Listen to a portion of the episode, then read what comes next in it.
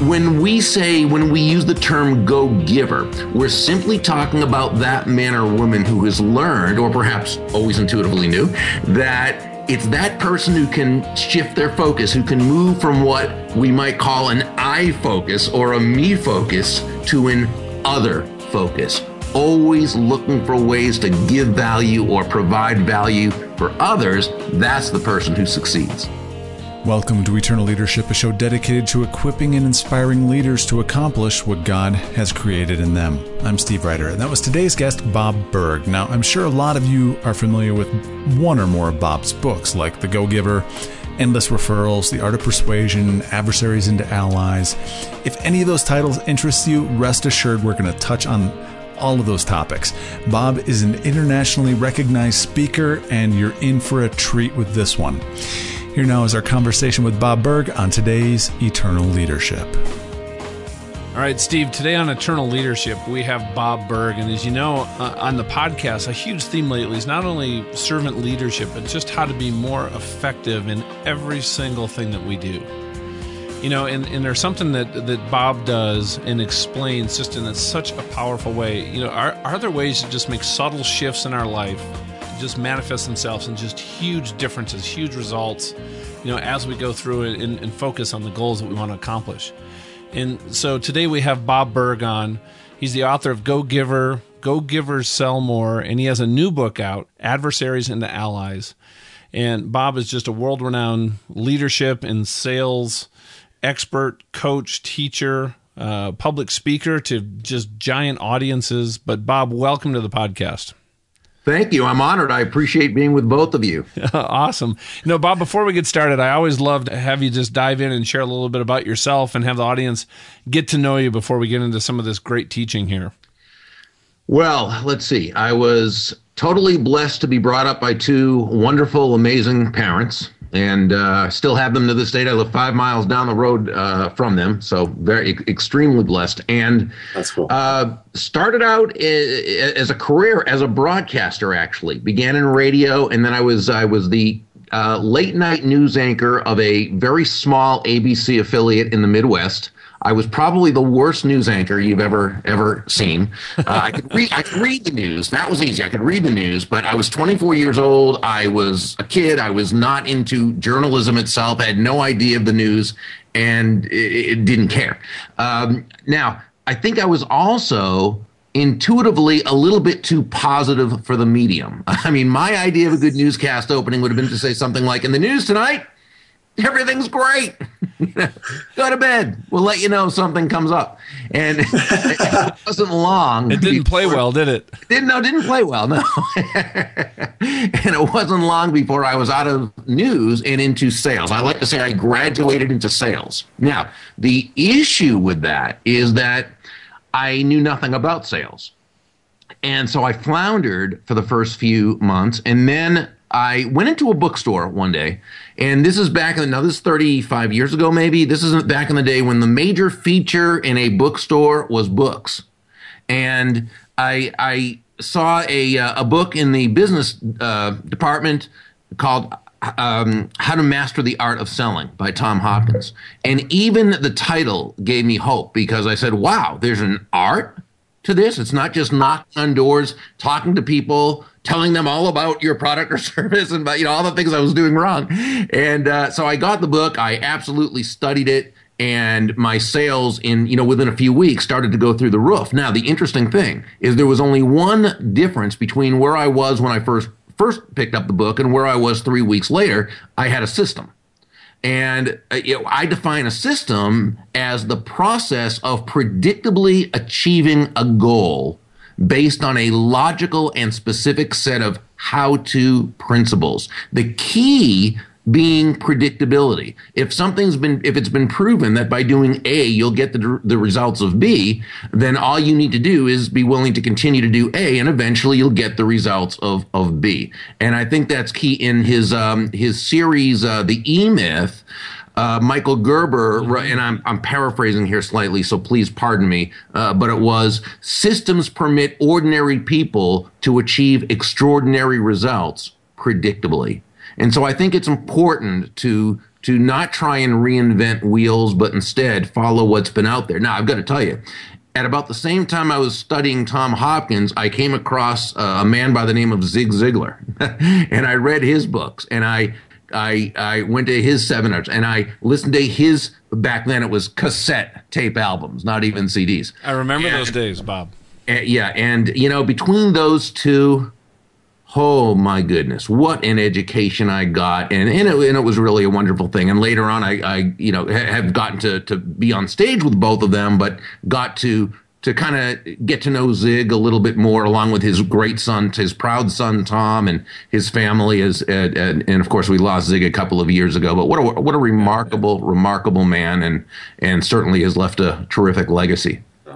So you know, Bob, when you're sharing, what I'm hearing though is you took this information and you turned it actually into a process that worked for you, and it's really about the application of information. So how did you take that leap from actually saying, "Wow, this is a great idea," but this is a great idea for me and I'm going to apply it? Well, I, you know, I think that's a wonderful question because it also um, sort of goes into another one, and that is how do you apply someone's information and yet stay authentically yourself?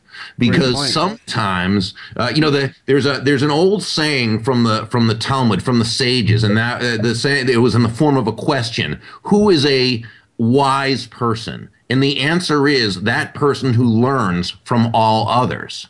Now, what happens is we can learn from all people. Jim Rohn used to say, I used to love this. Jim Rohn used to say, we can learn from everyone. From some people, you learn what to do, and from others, you learn what not to do. now, so we can learn from everyone, but the key is to is to be ourselves, uh, to adapt, not adopt adapt their wisdom into our lives, but don't try to be that person you know, see, I could get up there on stage uh, and and I could say something like, you know, uh, and so I was saying to the redhead uh, that uh, you know somebody asked today. They said, "Zig, money isn't everything," and I said, "Well, that's true, but you know what? Sometimes it ranks right up there uh, with oxygen." Uh, but see, if I say that.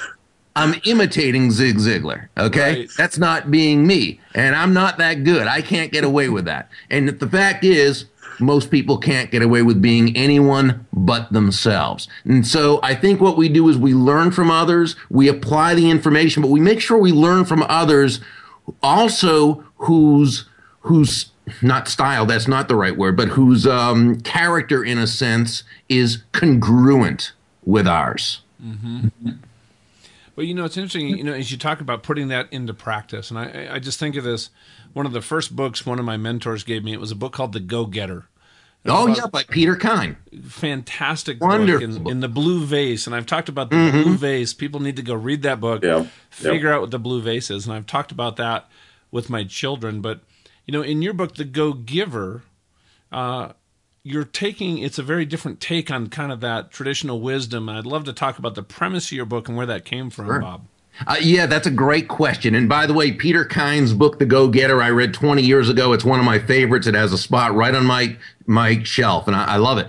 Um, first of all, the premise of The Go Giver is simply that shifting one's focus, and this is the key, shifting one's focus from getting to giving. And in this context, when we say giving, we simply mean constantly and consistently providing value to others.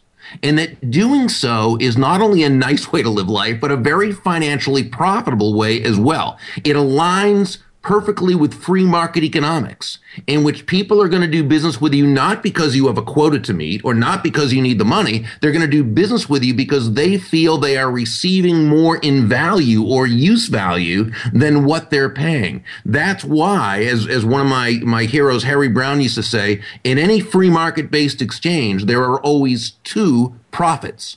The buyer makes a profit and the seller makes a profit.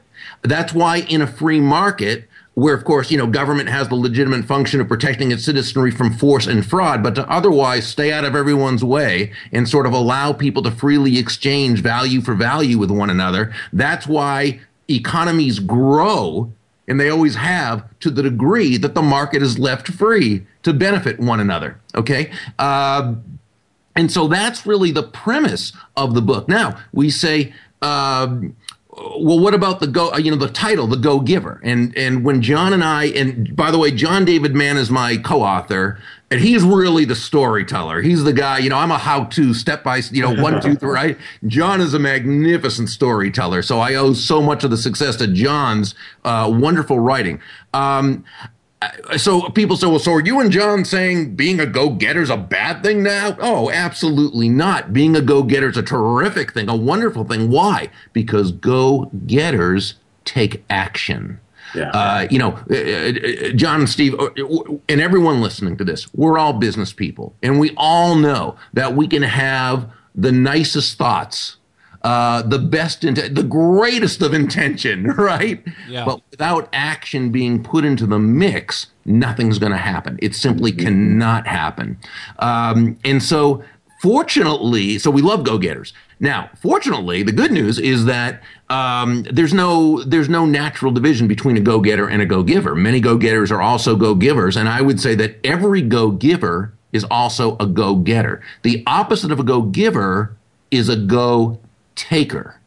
And that's the person who feels almost entitled, if you will, mm. to take, take, take without having added value to the person, to the process, to the situation. And we all know people like this, and they can be good people, but they tend to be very frustrated because they, they don't seem to attain the kind of success they feel they deserve. And, and even those times they do, because they do sometimes, it tends to not last long because it hasn't built, been built on a proper foundation. And so when we say, when we use the term go giver, we're simply talking about that man or woman who has learned, or perhaps always intuitively knew, that it's that person who can shift their focus, who can move from what we might call an I focus or a me focus to an other focus. Always looking for ways to give value or provide value for others. That's the person who succeeds. You know, somebody's in a traditional, maybe leadership model, you know, this leader follower model, and you're moving toward, I want to be more of an authentic leader, a servant leader. What are some examples? of adding value, whether it's to somebody, you know, my peer group, the people that work for me, or even in the sales process? Well, oh, well, you, you can take you can take both of them um, individual. Let's say the sales process first, but then let's also go back to the to to leadership. Um, you know, on a with any product or service, there's two types of value. There's the intrinsic value of the product or service itself and then there's the additional value. And let me explain it this way, if I if I may. The law of value, law number one, says give more in value than you take in payment. Now, this sounds a bit counter, very counterproductive, maybe it sounds, when you first hear it. Well, how do you give more in value than you take in payment and still make a profit? I mean, how do you stay in business? How do you thrive? Never mind survive. It sounds like a recipe for bankruptcy. Yeah. So, how do you do that, Bob? Right. Well, the first thing we need to do is understand the difference between price and value. See, price is a dollar amount, it's a dollar figure, it's finite, it is what it is. Value, on the other hand, is the relative worth or desirability of a thing to the end user or beholder. In other words, what is it about this thing, this product, service, concept, opportunity, idea that brings so much worth or value to someone that they'll willingly exchange their money for it and be ecstatic that they did while you make a very healthy profit? May I give you a quick example? Yes. Uh, let's say you hire an accountant to uh, do your taxes. This accountant charges you, and we'll name a round figure, $1,000. That's his fee, or literally his price, $1,000. But what does he give you in exchange? What value does he give in exchange? Well, first, through his years of study, his, his continuing to keep up with with the the through his willingness to listen to you and and find out what you're looking to accomplish learning your business the time he puts into it he's able to save you $5000 in taxes he also saves you countless hours of time, freeing you up to do what's more productive for you or what you'd rather be doing. And he also provides you and your family with the security and peace of mind of knowing it was done correctly. So, first, we see that while price is finite, right, uh, value is both concrete in terms of the $5,000 you can see. And it's also conceptual in terms of the peace of mind, which probably holds more value than even the money saved. So he gave you more in use value than what he took in cash value. So he feels great about it. And so do you. You both profited. Now, this happens only because his focus was in the right place. His focus was on providing value to you. His focus wasn't on the fee. This is why we say that, that money is an echo of value. It's the thunder to value's lightning, which simply means that the value must come first. The money you receive is simply a very natural and direct result of the value you've provided. Now we take this to leadership and we say, you know, let's look at the leader who is very focused on bringing value to those he or she serves. They're looking not just to have a bunch of followers who are going to be lackeys who do what they say. They're looking to empower people. They're looking to tap into the, the, the, the, the qualities that those people have. They get to know the leaders under them so that they can, uh, you know, develop other great leaders. John Maxwell spoke so excellently about that, and so do many other wonderful leadership speakers. And you know, you, you, you even take a look. Let you go back to uh, a, a, company that's so noted for this. You go back to Southwest Airlines. And by the way, one of my good friends, Joe Calloway, who's a terrific speaker, mm-hmm. and he, he's written books, Becoming a Category of One and do, do Be the Best at What Matters Most. He, he, in his last book, he had this great thing. He said, People complain that so many speakers get up there, and as a, as a great example of a business that does it right, they use Southwest Airlines, you know, Apple, and um, uh, what's the other one, you know, with uh, Tony Hsieh, uh, Zappos.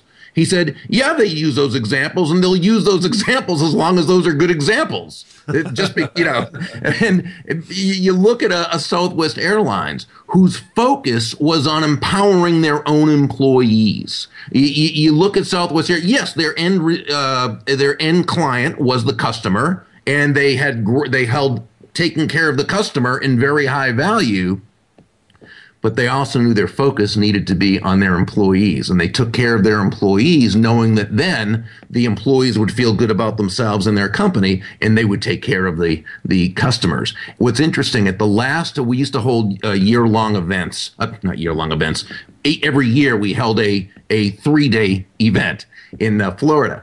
Uh, one year, actually, we had John Maxwell, and he was wonderful, of course. Uh, the last uh, the last year, we had Colleen Barrett, who was the president and CEO emeritus of uh, of Southwest, and and uh, so as she was doing the program, Herb Kelleher was in town, so he came to her program, and, and Herb and Colleen stayed the entire day. They couldn't have been any more kind and gracious. They were exactly who uh, who they were when uh, you know when they're leading their team and in front of the media. These are people who were so congruent. So, and you saw, you could see exactly why they were such wonderful leaders. Their mm-hmm. focus was on other people and making people feel genuinely good about themselves. Well, Bob, you know, the focus that Herb had, which was so counterintuitive to his investors, was I want to have stakeholder value instead of shareholder value. Yes. It's my employees that are the stakeholders. And if I serve my employees, enrich their lives, let them know why they're here, uh, and just so into the people that are part of this company, everything is going to work out. And that was his mindset, though, from when he started it. It's a lot of people like to look at it because it's been a huge success, you know, in hindsight, looking at this giant company. But that was his mindset going in. Exactly what you're talking about. One wonderful point. It's so easy for people to, to see something afterwards. Say, oh, well, now they're successful. Now they can do that. No, that's how they got successful. You know, you know, as you're talking, there's something in your book that really resonated with me. It's you can't make a sale. You know, I run a lot of sales organizations, and this was counterproductive. But uh, instead of sharing my experience, I'd love to hear your take on that comment that's in your book. Here, here's why we say this that you can't make a sale. Because literally, in a free market based economy, where, in other words, no one's forced to buy from you, you can't make a sale because you literally can't make anyone do anything they don't want to do. What you can do is you can create the proper environment where that person knows, likes, and trusts you. They respect you. They understand you of their best interests at heart. And you have been able to match the benefit of your product or service with their wants, needs, and desires. And they choose to buy. You can't make the sale, but you can create the environment where another person chooses to buy and you're there to receive the sale. Now, someone might say, well, isn't that just semantics? And my answer is, yes, it is semantics. but sometimes semantics are important, not only in what we tell others about what we do, but in what we tell ourselves about what we do. Because if someone believes their job is to go out there and make the sale, then it's all about them.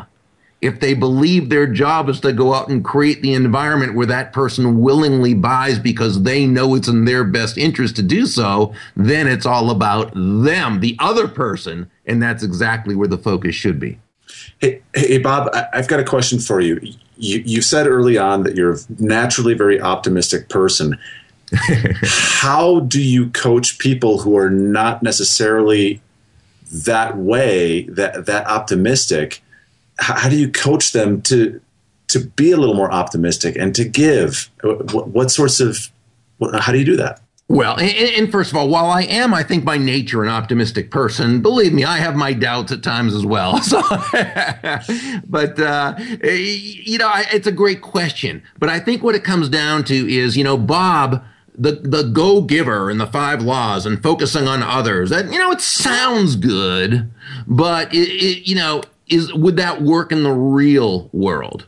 And here's the thing it it absolutely does work in the real world. And so uh, and there are plenty of examples we can find. Basically take a look at any company that's been sustainably profitable and you'll find a company that has to apply these laws. Uh, and and we haven't really gone through the laws, which we certainly can. But but absolutely, every one of those five laws must be applied in order for a company to be sustainably uh, the key, sustainably successful and profitable. So I can show anyone that, and then it's a matter of uh, you know asking them in a kind, tactful way, not in a way that makes them defensive, but asking how what they're doing right now, if they're not being congruent with those laws, how their business is is working right now. How's their business working for them right now? Are you where you want to be? And now if the answer is yes, well then they obviously don't feel there's a challenge or an issue and they're going to they'll keep doing what they're doing and hopefully they'll be very successful. If they do feel uh, that yes, they're open to this, then now now you've got some place to go. But I think a person has to be open to to an idea, to the idea, and sometimes that comes about because you're not happy where you are now, and uh, other times it comes about because you're always listening, trying to learn. You're all, you know, when when the book first came out, and, and the book in well came out to uh, I guess it's been out seven years now uh, it's it's just uh, about well about to hit the 500,000 sold mark. And the first oh thank you. The first group of people who adapted this were the people who didn't need to. There were a lot of people who wrote to us that they were already you know they were large corporate leaders or they were you know entrepreneurs that were very successful or they were the highest producing this and that. You know they were doing it this way. This is nothing that john and i made up. You know when i first was doing media interviews on the book and the host would sort of you know uh, uh look at you know say uh, well so you know burg what is it about this uh this this book that you and this guy john mann have written that's anything different? That's anything no they'd say that's anything new. And i'd say nothing I mean, universal laws, you know, I mean, laws have been around since they've been around, you know. Uh, and so, uh, can I give you an observation on that, Bob? Oh, sure, of course. You know, you talked about earlier, you, you read the Tom Hopkins book, you were already in sales, but what you did is you took the learning in that book and you integrated that into your process, into your life, how you did things. I think what's different is you've taken a lot of things that make sense as you read them, and I'd love to go through these these five laws of stratosphere of success next. but talk about it. You know, how did you maybe go through the laws and then talk to people about how they apply that and integrate that into the processes that they have now. And it does not surprise me at all that high performers adopted this first because there's a reason they're high performers. Right, exactly. They're always looking at great ideas and how to refine the process that they already have and make it better. Yeah, I think all John and I did is really codify those things that that were were that have worked. I mean, in uh, you know Koheles, uh, uh, Ecclesiastes, Solomon said, "There's nothing new under the sun." I mean, you know, these principles have been around for a long, long, long, long, long time. So, um, so, but we took these five laws: laws of value, compensation, influence, authenticity, and receptivity, and simply put them in a story form in which people could relate to it. And so we'd have these, uh, you know, really successful people that this is what I've been trying to tell, you know, the people, but you know how it is also, right? Probably also from the time of Solomon, uh, you know, kids don't listen to their parents like they listen to the next door neighbor and somebody doesn't uh, employees don't listen to their leader like they do to somebody else who's not their leader. And so i think that's you know that that's really what it was and that's why the book started going through the organizations and then so forth and so on. Um, but so how do people apply them? Well you look at so i, I don't know if you've ever read the, the wonderful book by dave ramsey uh, EntreLeadership yeah. Uh, it was such a wonderful book. He told a great story about how someone added value in a way that totally to me takes the low and i'm sure he had never read this person had never read the go giver but it was just he did this naturally. He was working for dave and dave tells a story that this person needed to make some some money to, to get it debt free to pay off his debt. Um, and so we took a job delivering pizza at night. And what he did was he found out, first of all, exactly how many pizzas he could transport at a time with the pizza remaining hot and still being able to get there on a timely basis and uh, so forth. And then he he figured out exactly how to position the car so people could see him walking in, so that they would greet him at the door, so he could kind of make a production out of it. He had treats for the dog, and you know he did this in such a beautiful way. His tips went through the roof.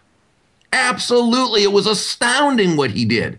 So that's just one way of of providing that, being that extra value. We talk about that, uh, you know, the the intrinsic qual- uh, value of the pizza, sure, uh, or the intrinsic value of accounting services, or the intrinsic value of someone selling graphic design. But there's also ways to apply this added value as a in terms of the go giver uh, methodology when you think of five and it, there are probably hundreds of ways to communicate value but they tend to come under these five. Uh, excellence consistency attention empathy and appreciation and when you're able to communicate those, uh, all five of them, hopefully, but but you know, when you're able to do that, you've really gone a long way, not just toward being valuable, but communicating that value. When you're the person who can communicate this extra value, you never have to worry about your product or service being a commodity. Most products and services are commodities these days. Mm-hmm. Uh, technology has leveled off the playing field. Uh, I was talking with a, a, good friend of mine, Bruce Turkel, who's a, a, branding expert, and he's about my age. I'm 57. I, I, think he's about 55. And we were talking about when we were kids. Uh, you know, you got a t- the family got a TV. But not all TVs were the same. I mean, some worked, some di- didn't. You had three channels, and then I think UHF and VHF. I remember many times being the antenna you know, the rabbit ears and the one leg high in the air and the other trying to tilt over it, right? And so nowadays, you buy a TV, it's a TV. It works. Most things work. So what happens is, unless you're able to be that additional value, you end up having to compete on price. And that's a, a, very dangerous game because nobody wins when you compete on price, including, by the way, the uh, buyer. Because if they're paying uh, too low a price and you don't have the profit margin, you can't service that sale or maybe even stay in business long enough. So nobody wins. But what happens is when you sell on when you try let's put it this way unless your last name is walmart selling on low making low price your unique value proposition is not a good idea it's neither unique, there's no value, and it's hardly a proposition. So what you want to do is understand that if you sell on low, if you sell on price, you're a commodity. When you sell on value, you're a resource. And so, since most products are basically the same, when you're that person who has excellence in what he or she does, and that has to do with knowing your product or service, it also has to do these days with understanding your customers' business, not just your own. But excellence also has to do with the way you know the the people at your company answer the phone? Do they do they answer it after the second ring before the third? Do they greet people and make people feel welcome? Do they say rather than saying um, uh, you know you're welcome do they say my pleasure? Uh, you know like chick-fil-a does and like the the the, the ritz-carlton does. And so um, you know, all these things are excellence. Consistency, well, we live in an inconsistent world, and yet consistency is a highly treasured trait by people. So when you combine the two, right there, that's great value. Attention, attention to detail. You know, there was a book written years ago uh, by a, a, series of books by Dr. Uh, Richard Carlson called "Don't Sweat the Small Stuff." Now, in the context he wrote it, he, that it was true. In other words, you know, oh gee, my hot dog bun is split at the bottom and the mustard's running out. Yeah, that's a you know, don't sweat that. That's not a big deal. Okay, that's what we call a first world problem. Uh, but you know what? Harvey Mackay wrote a book called Swim with the Sharks Without Being Eaten Alive and many other bestsellers. And what Harvey Mackay says is those who sweat the small stuff get the business. And most notably in in in in um, Swim with the Sharks, he had something he called the Mackay 66, and this was back before the internet. Um, and Mackay 66 was simply a list of questions about your prospect that help you get to know them on a personal basis. Now, Harvey Mackay sold envelopes. Talk about a commodity. There's only so much you can do with an envelope that another person can't do with an envelope. But because of this Mackay 66 and the immense amount of relationship building that, that went on, uh, and then again, we go back to, you know, the law of influence in the Go Giver, which says, uh, well, the underlying law within the law of influence is that all things being equal, people will do business with and refer business to those people they know, like, and trust. That's how people were. So, so this Mackay, this sweating the small stuff is what made them yeah. so ultra successful. You know, it's such an interesting point. You, you know, you hear it all the time. People do business with those they know, like, and trust. But how many times have we actually stepped back and said, do we have a process? Do we have a mindset that allows us to actually develop a relationship develop. where people actually like us and they trust right. us because I'm mm-hmm. serving them, adding value? Do they do they know me and do I really have a sincere desire to know them? Those that's those 66 questions you talked about somebody gave me that early on in my career and i always reviewed that before i went into a meeting and say okay what's two or three things on here i don't know that i can find out today that'll just bring our relationship to the next level? But uh, that is such a great point because you, you get what you focus on. And people are not focused on really bringing that as part of their process. What are your thoughts on that? Oh well, i agree. Absolutely. And you know i think people know when you're focused on them or when you're focused on yourself. I think they know when you're focused on bringing them value through your product or service or if you're focused on the commission. Some people can hide it. And some people hide it very well. Let's face it. You know, there's a lot of people in the world, and some people can can do that. But you know what? It tends to tends to catch up to them, and it, and most most people aren't that good at that. it's just much better business to truly and genuinely and authentically be focused on providing value to others. When you do that, and you do that with enough people, which is what the law of compensation is about, then uh, you know, in the law of compensation says your income is determined by how many people you serve and how well you serve them. When you can touch the lives of a lot of people, impact the lives of many with your exceptional value, wow, you know, now you're in a, a, a very good position. Bob, as you're speaking, I'm remembering a book that I read uh, probably about a year ago, Adam Grant's Give and Take. Are you familiar yes. with that? Oh, yeah. Adam's a good friend of mine now. And uh, in fact, on my blog at burg.com, I did an interview with Adam when his book first came out. And, fantastic. you know, Adam's book was absolutely fantastic. And he is a great, great guy. And one of my favorite stories in his book was there was a uh, there was a study done on, and I'm not getting the right word, and I apologize, but a study done on the most successful financial advisors in Australia. Yeah. They wanted to know what was it about these financial advisors that made them so very profitable, such high, high, these were the best of the best, highest producers. What was the determining, uh, uh, the, the, the determining trait, if you will? Well, they all, of course, the ones who were the top, they all had great uh, financial acumen. That was certainly very important. They all worked very hard, and that was also important, but that wasn't the determining factor. The determining factor was that the most profitable salespeople, they regularly placed the interest of their clients first before their own interests and before their company's interests. And as a mm-hmm. result, they were the highest producing salespeople.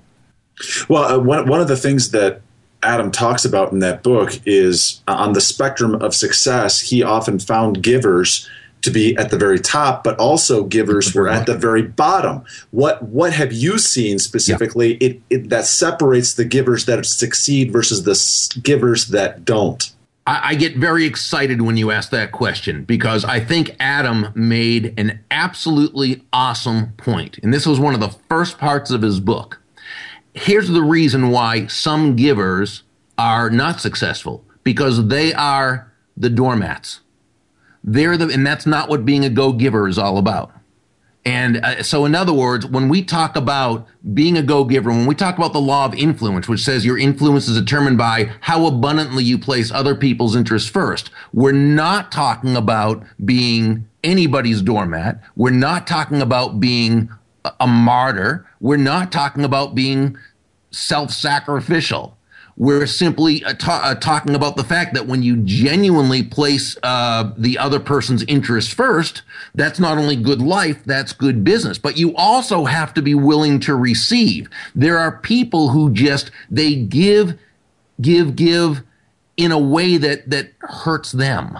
Okay. And they do this because they get their own payoff from it. And it's typically something very much on the unconscious that says, I don't deserve to be successful. Mm. I don't deserve. And, uh, you know, I'll tell you a great book that I read years ago that really helped me in this area and I recommend all the time. It's called Psycho Cybernetics. It was written in 1960 by Dr. Maxwell Maltz. Great book. He, yes. And he really gets to how the mind works and how it's, we're really controlled by our unconscious belief systems and our belief systems. And I talk about belief systems as one of the five uh, principles in my book, um, Adversaries into Allies. Understand the class clash of belief systems. We all come from our own way of seeing the world based on upbringing, environment, schooling, news media, television shows, movies, popular culture, cultural mores. It, but it's, it's, it starts when we're really young.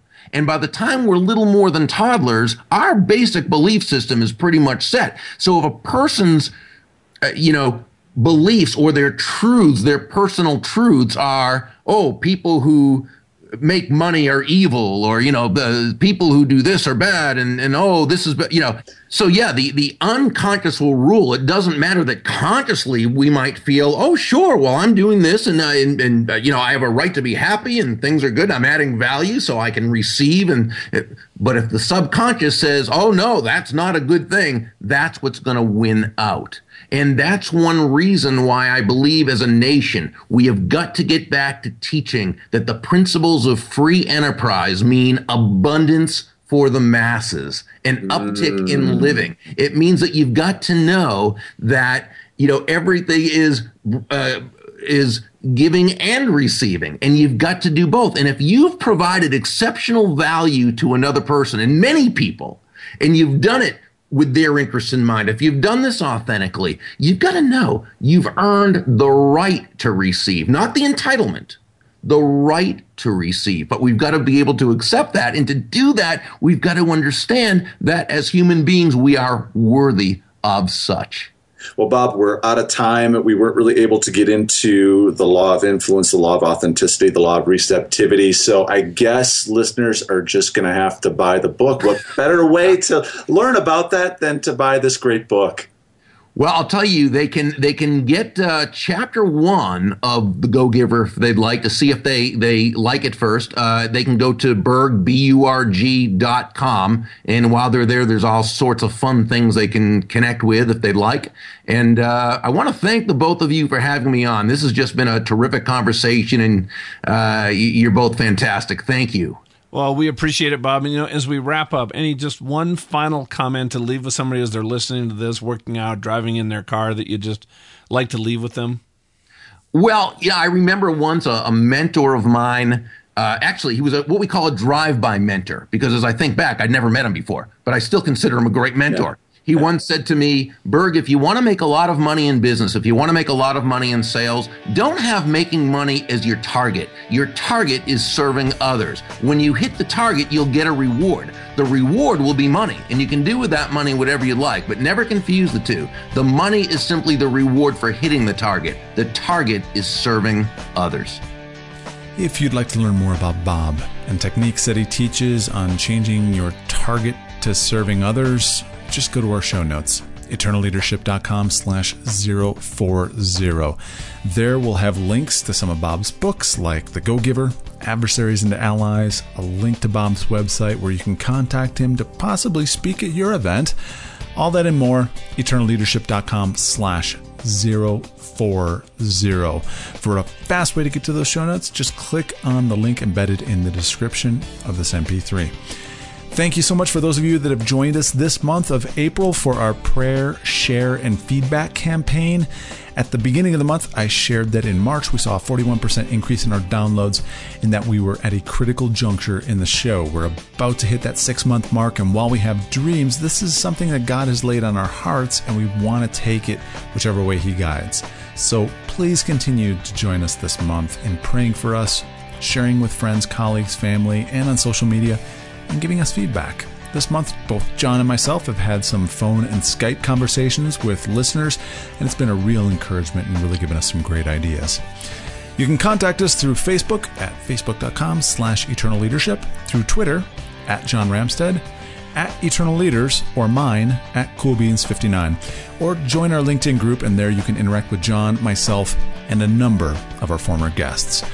Special thanks to Justin Jeffrey for his editing and production help on this episode. Next time on Eternal Leadership, Diane Paddison recalls a conversation with Halftime Institute founder Bob Buford. And I said, Well, Bob, let me ask you a few questions.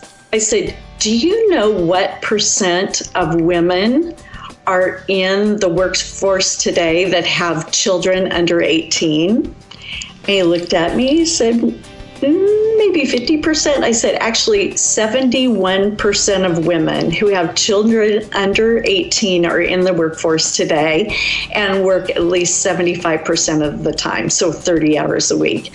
And I said, Bob, do you know how many families are the woman is the primary breadwinner? It's 40%. And he said, you know what? I don't really get you, but I do understand demographics. Peter Drucker is my mentor, and that's what he, he bases a lot of where there's a new unmet need is on demographics. And I think you need to start something for these women. Diane talks about her own halftime journey from C level executive with two Fortune 500 companies to founding 4word, an organization dedicated to connecting, leading, and supporting women in the workplace to achieve their God given potential. For John Ramstead, I'm Steve Ryder, and thank you for listening to Eternal Leadership.